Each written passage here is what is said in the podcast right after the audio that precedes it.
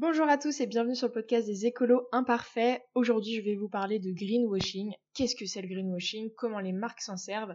Quels sont les exemples de greenwashing à connaître? Et aussi, je vais vous donner 9 tips pour ne plus jamais vous faire avoir. Le podcast des écolos imparfaits, le premier podcast où on parle consommation durable, vie éco-responsable et résilience écologique sans blabla. Nous sommes Mélissandre et William, auteurs du blog Les écolos imparfaits, et on vous aide à vous aussi adopter un mode de vie durable. Alors on va commencer, qu'est-ce que c'est le greenwashing? Aujourd'hui vous n'êtes pas sans savoir que l'argument écologique euh, c'est un critère assez décisif pour de nombreux consommateurs, notamment nous avec William. C'est vrai que quand on achète quelque chose, on regarde toujours l'impact environnemental, on regarde le cycle de vie, et ça les marques eh ben, l'ont bien compris, et donc du coup bah, on est devenu une nouvelle cible euh, pour euh, faire de l'argent.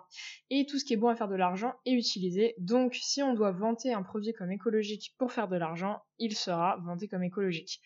En fait, le greenwashing, c'est une technique marketing qui est utilisée par les entreprises pour vendre un service ou un produit comme écologique et respectueux de l'environnement, alors que en fait pas du tout quoi.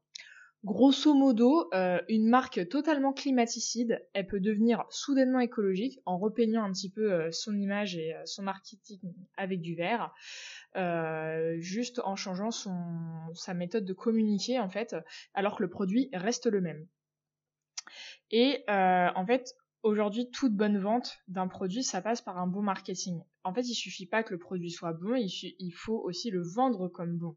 Même si c'est un produit tout pourri, et eh bah euh, si le marketing est bien, et eh bah les gens vont acheter. Et le greenwashing, ça touche à ça aussi, ça touche à la corde sensible des écolos en herbe, des écolos débutants, euh, parce que on donne à la marque une responsabilité écologique en se disant ouais, dis donc, euh, c'est bien et tout, mais en fait le consommateur est trompé.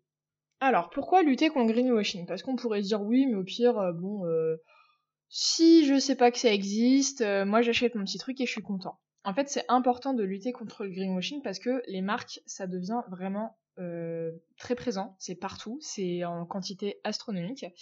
Et c'est surtout que le greenwashing, c'est une fixation assez solide du système qu'on appelle le triangle de l'inaction. Le triangle de l'inaction, c'est quelque chose qui a été expliqué par Pierre Perretou, donc euh, c'est avec la fresque du climat euh, euh, que j'ai appris ça. Et en fait, c'est trois entités, si vous voulez, le triangle, les individus, les entreprises et les politiques. Et en fait, le concept, c'est que chaque entité va accuser les deux autres de ne pas agir pour le climat. Et avec le greenwashing, c'est très présent.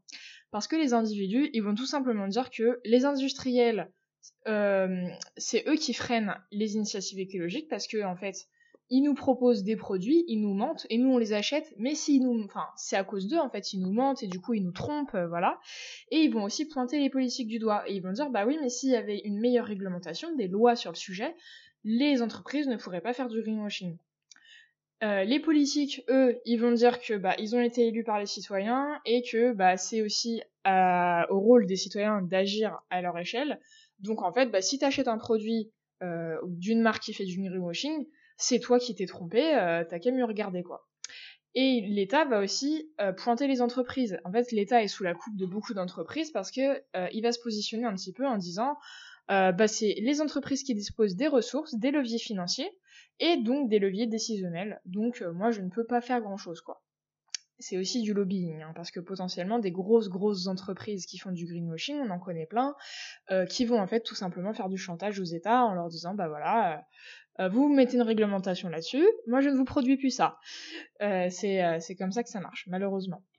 Et puis enfin, le troisième pilier de triangle de l'inaction, c'est les entreprises qui vont dire bah moi je vends ce que, le consommateur achète, donc si le consommateur l'achète, bah je continue à le vendre.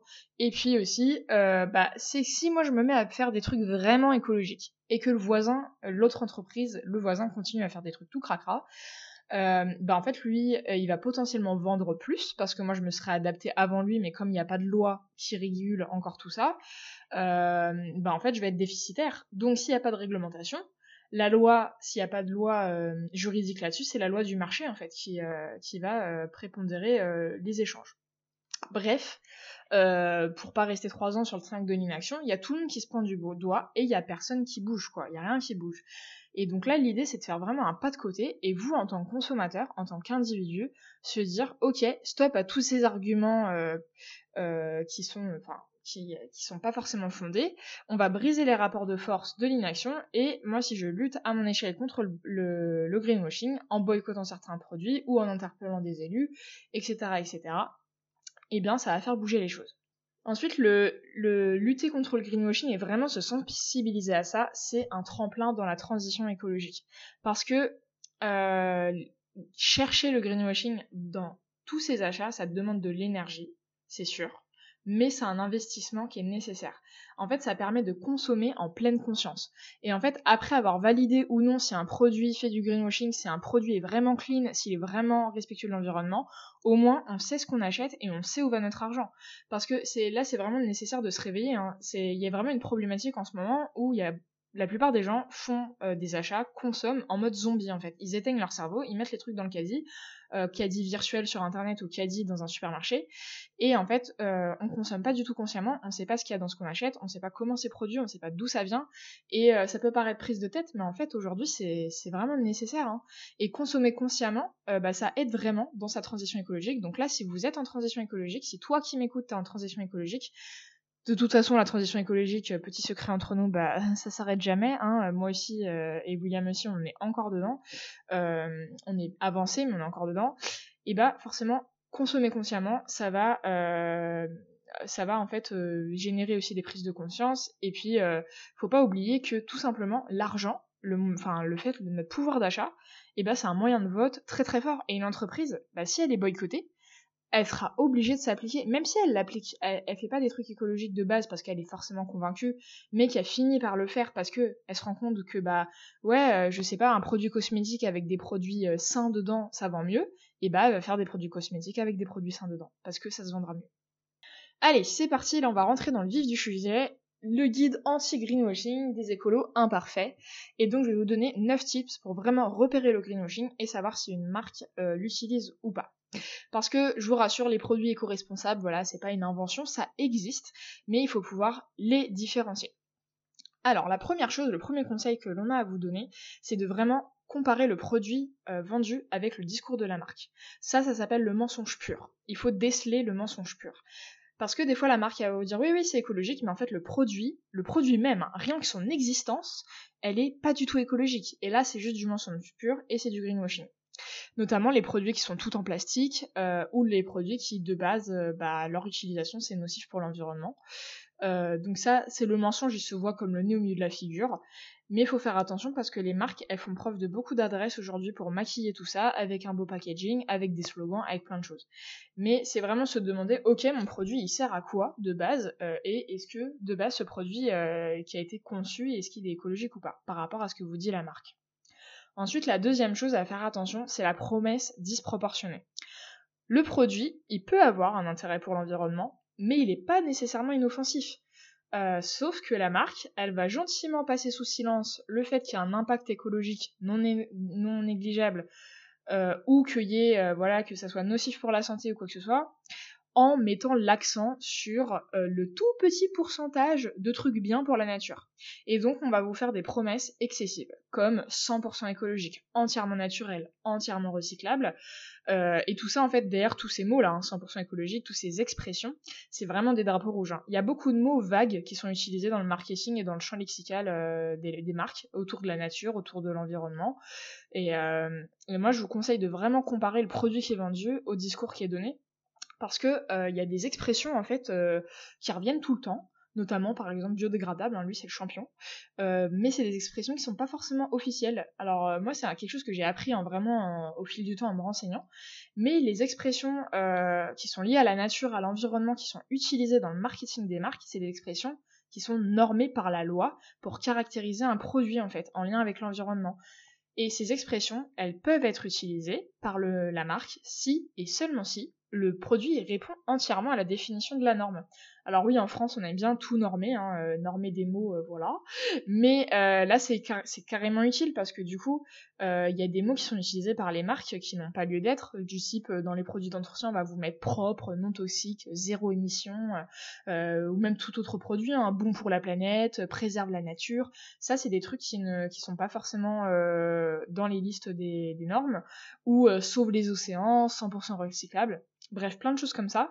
Et euh, aussi dans tout ce qui est promesse euh, un petit peu disproportionnée, il y a tout ce qui est comparaison du produit avec des éléments de la nature. En fait, on va faire comme si, euh, notamment, je sais pas moi, genre un gel douche par exemple, comme si le produit, il était aussi pur et aussi sain que qu'un élément de la nature, je sais pas, un gel douche. Euh, c'est comme si on avait pris euh, de l'eau dans la nature et euh, on avait mis un petit peu de parfum dedans pour que ça sente bon et hop votre gel douche il est pareil.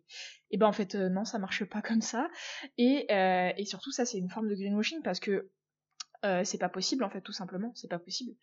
Donc voilà faut faire attention à ça. Le troisième point, c'est l'absence d'information. Parce qu'il faut se méfier quand il y a beaucoup trop d'informations, comme ce que je vous ai dit avant sur les promesses disproportionnées, mais il faut aussi faire très attention quand il en manque. Euh, et les exemples de greenwashing assez fréquents, c'est d'omettre les informations comme les matières premières utilisées, la provenance de ces matières, le lieu de fabrication, la méthode de production, ou même le cycle de vie hein, du produit, hein, comment on fait quand on peut plus s'en servir, comment on le jette, etc. Et il faut faire particulièrement attention à ça euh, sur les sites de vente en ligne, sur internet, euh, parce que euh, y a, souvent il manque des informations, souvent c'est du dropshipping, et il faut regarder alors là les, les mentions légales, les, toutes les petites lignes en fait qu'on regarde pas d'habitude, parce que bah, souvent c'est que on va vous vanter un produit écologique, mais en fait c'est pas du tout ça, la marque elle se fait de l'argent sur le dos d'autres personnes ou sur votre dos à vous. Hein. Le quatrième point, qui est là assez simple à voir parce que c'est le plus visible, c'est le packaging. Et le packaging tape à l'œil. Euh, les marques, utilisent le greenwashing euh, à travers ça, en fait, souvent. Parce que euh, il faut faire en sorte que le produit ait l'air écologique si on veut le vendre comme tel.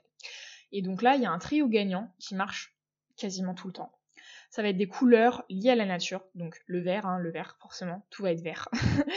euh, D'ailleurs même les produits d'entretien, hein, euh, quand on vous dit que le produit d'entretien écologique, bizarrement le liquide devient vert, alors c'est un vert fluo, euh, pas du tout naturel, mais c'est écologique. Et voilà, la couleur vert, les couleurs douces, qui rappellent un petit peu des éléments de la nature, premier élément. Associé du coup au deuxième élément qui sont des images faisant référence à des éléments naturels ou à des animaux. vous allez voir des plantes, des feuilles, des arbres, des fruits, un panda pour euh, des trucs en bambou, euh, vous voyez. Et euh, le troisième élément de ce trio gagnant, c'est le slogan. Vous allez avoir des slogans assez vagues mais très mis en avant, écologique, naturel, biodégradable, recyclable. voilà, notamment biodégradable, le champion, hein, qui est, je crois, sur maintenant tous les produits euh, qu'on essaye de vendre comme écologiques, hein, alors que biodégradable, ça veut tout et rien dire. Et donc cette combinaison, en fait, ça trompe le consommateur, ça nous trompe, parce que c'est assez confus. Déjà, on a, on a, on a plein d'informations, et en plus, bah du coup, nous, notre cerveau, il voit du vert, il voit des plantes, et du coup, il fait des associations d'idées. Alors qu'en fait, euh, il faut vraiment pas croire les marques. Hein. Il faut vraiment faire sa propre analyse. Et c'est pas parce que le flacon de shampoing, il est vert avec des feuilles dessus, qu'à l'intérieur, c'est des ingrédients qui sont bons pour vous ou bons pour l'environnement. Et là, la palme d'or du packaging trompeur, ça va quand même aux cosmétiques et aux produits d'entretien. Donc le cinquième point, après le cinquième conseil que j'ai à vous donner, c'est de traquer les faux labels. Euh, parce que sur le packaging, euh, il y a souvent des labels pour vous rassurer, Malheureusement, il y a beaucoup de labels maison. C'est des labels qui sont inventés, créés par les marques, euh, mais qui n'ont jamais été vérifiés par une institution, qui ne sont pas passé des bancs d'essai et qui ne sont pas du tout gages de qualité ou de euh, critères écologiques du produit. En fait, l'intérêt d'un label, c'est quand même de garantir la sécurité, la qualité et le critère écologique d'un produit ou inoffensif. Et en fait, ça, c'est à travers un cahier des charges très strict. Pour obtenir un label, une marque doit passer les bancs de test pour répondre aux critères de sélection du cahier des charges. Et donc, il y a beaucoup de labels qui n'existent pas, tout simplement, qui ne sont pas euh, répertoriés. Déjà, les labels qui contiennent le nom de la marque, euh, ça, euh, fuyez. ensuite, si vous avez des labels que vous ne connaissez pas, vous pouvez vérifier la crédibilité. Alors, je peux pas vous fournir une liste exhaustive, surtout par podcast, de, de tous les faux labels à éviter parce qu'il y en a vraiment beaucoup. Mais l'idée, c'est aussi apprendre à reconnaître les vrais labels. Et donc là, j'en viens à mon sixième point, mon sixième concept, c'est éduquez-vous sur les vrais labels. Parce que connaître les labels de confiance, ça vous permettra de gagner un temps fou sur l'analyse anti-greenwashing de vos produits. En fait, si vous n'avez pas le temps de lire les étiquettes, si vous n'avez pas le temps de comparer les produits, de regarder un petit peu euh, si la, marque est en train de vous entuber ou pas, eh ben, la présence de labels officiels, au moins ça va vous rassurer sur ce que vous achetez. Après, attention, parce que il euh, y a certains labels, notamment en cosmétique, comme le label Cosmebio ou Slow Cosmétique, qui sont très bien pour plein de choses. Et il y a certains, certains produits spécifiques qui sont autorisés. donc c'est encore, je sais pas trop pourquoi, mais voilà. Donc là, auquel cas, il faut quand même lire l'étiquette des produits, quoi. Et donc, je peux pas vous répertoriez non plus tous les labels existants, mais vous allez avoir les labels bio, les labels de consommation de commerce équitable, vous allez avoir les labels, euh, euh, bah, notamment en cosmétique, a Cosmebio, Slow Cosmétique, euh, vous avez les labels pour certains produits très spécifiques comme l'huile de coco, les choses comme ça. Euh, moi, je vous conseille, en attendant, parce que je pense qu'on va écrire un article sur le sujet, faire vraiment par catégorie, alimentation, cosmétique, etc. Je vous renvoie euh, d'aller voir l'outil de l'ADEME. Vous tapez euh, label éco-responsable ADEME sur Internet. Et en fait, il y a un outil qui vous permet vraiment de voir, suivant les produits et suivant les catégories des produits, vous avez un, tous les, labels que l'ADEME reconnaît comme, bah, comme gage de qualité, quoi.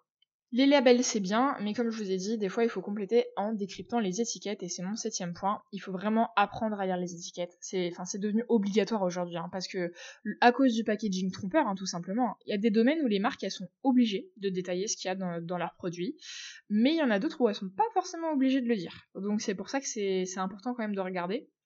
Euh, par exemple, en cosmétique, vous allez avoir la liste INCI euh, pour repérer des ingrédients qui peuvent être nocifs pour vous et pour, euh, l'environnement, surtout quand la marque se gargarise d'être saine.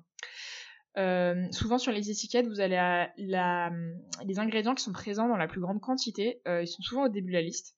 Alors il va y avoir des noms un peu à coucher dehors, des noms qui sont imprononçables ou même pas retenable. Au début, vous, allez, vous allez devoir tout chercher sur Internet. Hein. Nous, c'est ce qu'on faisait, on cherchait sur Internet. Souvent, je recherche encore. Euh, il y a des applications qui permettent de scanner aussi. Ou sinon, vous avez votre petite liste avec vous. Voilà, vous savez que dans l'alimentation, il euh, bah, faut faire attention à ça, ça, ça. Euh, mais je vous rassure, au bout d'un moment, votre cerveau il va faire un filtre en fait. Vous allez filtrer en fait très rapidement et vous allez pouvoir voir en un coup d'œil en regardant la liste des ingrédients ce qui va et ce qui va pas. Et euh, voilà, il y a aussi sur internet, euh, il y a aussi des, des, listes un petit peu qui répertorient, notamment pour les cosmétiques, les choses auxquelles il faut faire attention. Le huitième conseil, euh, si jamais maintenant voilà, vous avez vu le packaging, vous avez lu les étiquettes, vous avez regardé les labels, mais vous avez toujours un doute sur est-ce que voilà, est-ce que c'est toujours bien ou pas euh, Et bah demandez en fait à la marque hein, tout simplement. Ou sinon, est-ce que si jamais vous avez un manque d'informations, tout simplement, hein, si la marque elle communique pas sur euh, l'origine des produits, etc. vous vous pouvez exiger une totale transparence de la marque et c'est bien normal parce qu'il faut que la marque soit capable de se justifier sur tout ce qu'elle avance comme écologique ou au moins de justifier ses choix dans la, conception du produit en fait. Si la marque elle vous répond à côté de la plaque, qu'elle ne veut pas vous répondre, ou, euh, voilà, qu'elle vous donne des arguments euh, un peu foireux, euh, là c'est pareil, c'est un drapeau rouge. Et enfin, notre dernier conseil, c'est euh, bah, faites des recherches sur la marque en fait. Faites des recherches sur les marques parce que euh, si vous avez déjà appliqué les 8 autres conseils qu'on vous a donnés, mais vous avez encore un doute, bah, il y a peut-être des personnes qui sont soit tombées dans le panneau du greenwashing de la marque et qui vont vous dire non, non, n'y va pas, ou qui vont vous dire euh, bah si, moi j'ai testé, j'ai analysé, et t'inquiète pas, celle-là, cette marque elle est clean. Donc voilà, ne vous arrêtez pas à l'étiquette ou au packaging, il faut aller gratter, gratter, gratter euh, pour voir ce qui est à cacher en fait. Alors, si vous avez déjà vu des exemples de greenwashing, il arrive que la marque elle ait rien à cacher, hein, qu'en fait elle soit vraiment écologique, et là tant mieux. Mais bon, aujourd'hui il faut quand même rester vigilant. Voilà, donc ça c'était les 9 tips pour euh, vraiment euh, faire attention au greenwashing, savoir le repérer. Maintenant je vais vous donner quelques exemples dans des domaines assez connus pour que vous puissiez un peu comprendre ce que c'est le greenwashing. Le premier exemple, c'est en cosmétique. Euh, c'est très présent en cosmétique, le greenwashing, parce que c'est un domaine où on mise beaucoup sur le packaging. Et euh, c'est presque trop beau pour être vrai, en fait. Moi, si vous voulez, je vais vous donner un exemple concret. Euh, c'est la marque Lush. Quand j'étais plus jeune, j'adorais la marque Lush parce que c'était des formats solides, parce qu'il y avait des couleurs, des paillettes, parce que les magasins étaient beaux, ça sentait bon, et parce que surtout, bah en fait, tu vas dans le magasin, on te met les produits sur toi, et en fait, t'es persuadé que que c'est bon pour toi parce qu'en fait on te met des produits euh, avec des noms naturels etc et en fait euh, bah, grave erreur de ma part hein, parce que ça c'est un vrai exemple de greenwashing. Moi je me suis complètement fait avoir par l'ambiance de cette marque et en lisant les étiquettes les ingrédients c'est là où tu te rends compte en fait non c'est pas forcément dingue pour la peau et c'est pas forcément euh, bien pour l'environnement non plus quoi surtout que ça coûte la peau des fesses après deuxième exemple en cosmétique ça peut être les savons de Marseille Souvent, vous allez euh, trouver des savons pour le corps, ça va se revendiquer savon à l'huile d'olive, avec euh, du coup un, emballage vert, euh, des oliviers dessus, des feuilles et tout. Et en fait, quand vous allez lire les ingrédients, vous réalisez qu'il n'y a que 1% d'huile d'olive dans le produit. Et bah là, c'est du greenwashing aussi parce que clairement, euh, bah c'est pas du savon de Marseille. Hein. Euh, le dernier truc qui me vient en tête, c'est parce que euh, bah là, l'heure où j'enregistre ce podcast, c'est l'été. C'est les crèmes solaires. Il faut faire attention parce que on peut vous mettre un label concernant la protection des océans. sachez que les marques, elles peuvent juste payer une entreprise ou quelqu'un d'autre pour nettoyer les plages. Ça veut dire qu'elles sont pas du tout engagées pour l'environnement et elles vont juste donner des sous comme ça. Alors sur la finalité, ça peut être bien, ça nettoie la plage.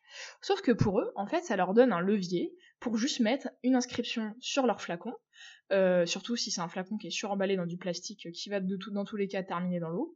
Euh, mais en fait, du coup, la marque, elle en a rien à faire de l'écologie. Donc ça, faut faire attention. Euh, ensuite, le deuxième domaine dont je voulais vous parler, c'était l'agroalimentaire. je pense qu'il y en a beaucoup qui l'ont remarqué, mais peut-être pas tout le monde. Il y a beaucoup de grandes chaînes de fast-food qui font qu'on fait évoluer leur identité visuelle en passant par exemple du rouge au vert, pour ne citer personne avec la, une marque commençant par un M, commençant par un M.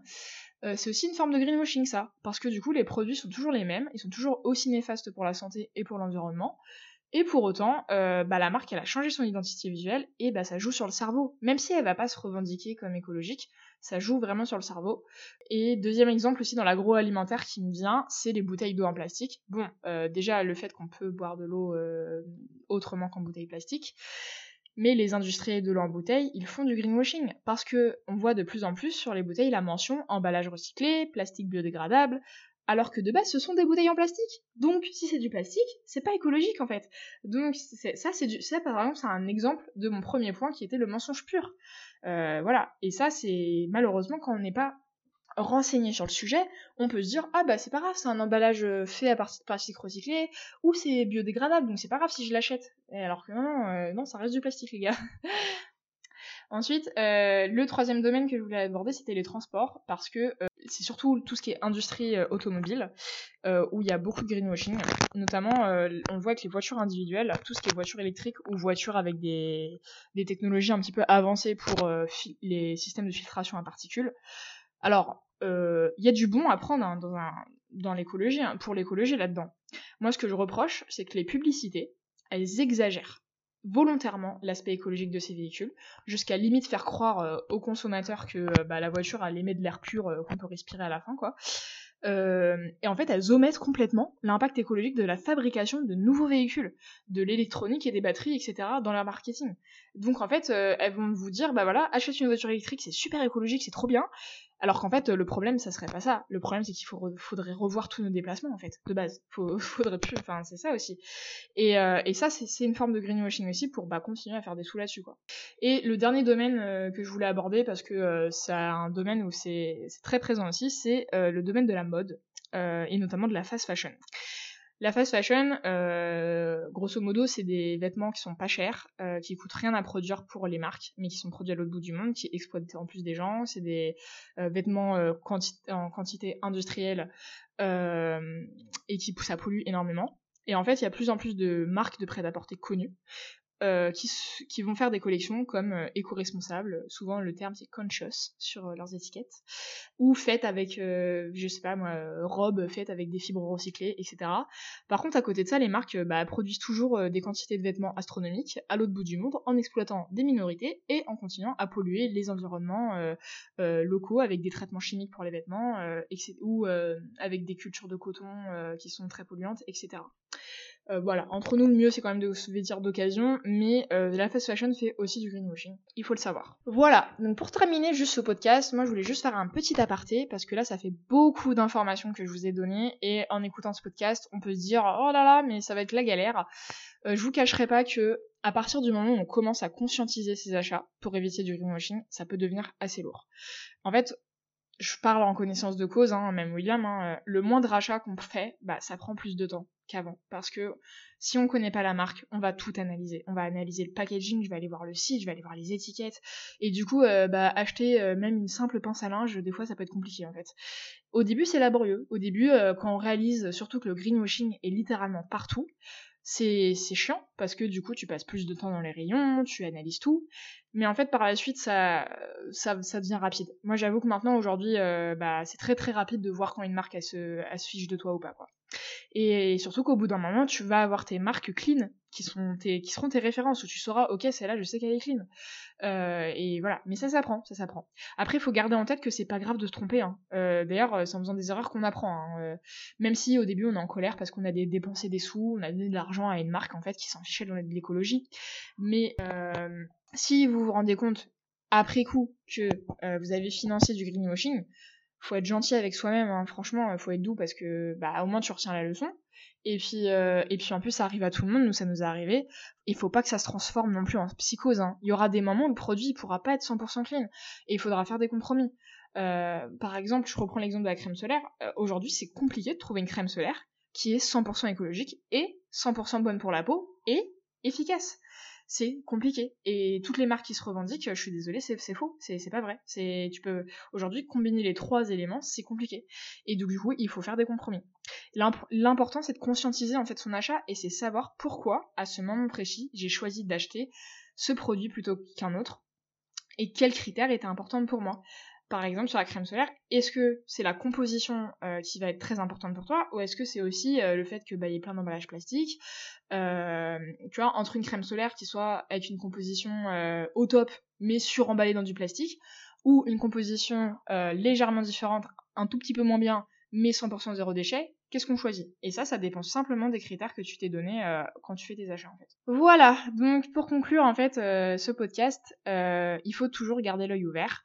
Donc maintenant voilà, vous savez ce que c'est le greenwashing, comment l'éviter, et bah, normalement si vous appliquez tous les conseils que je vous ai donnés, vous allez être un vrai sniper du greenwashing. Euh, ça requiert un travail d'analyse supplémentaire, mais c'est vraiment nécessaire aujourd'hui euh, bah, pour donner du crédit en fait aux vraies marques qui font attention et qui ont une conscience écologique. Voilà, c'est tout pour ce podcast. On espère vraiment qu'il vous aura plu. N'hésitez pas à le commenter, à le partager sur les plateformes d'écoute que vous utilisez ou avec vos proches. C'est la meilleure façon de soutenir notre travail. En attendant, nous on vous retrouve tout de suite sur le blog www.les-écolo-imparfait.com, sur notre compte Instagram les écolos imparfaits et puis sur notre page Facebook les écolos imparfaits. À très bientôt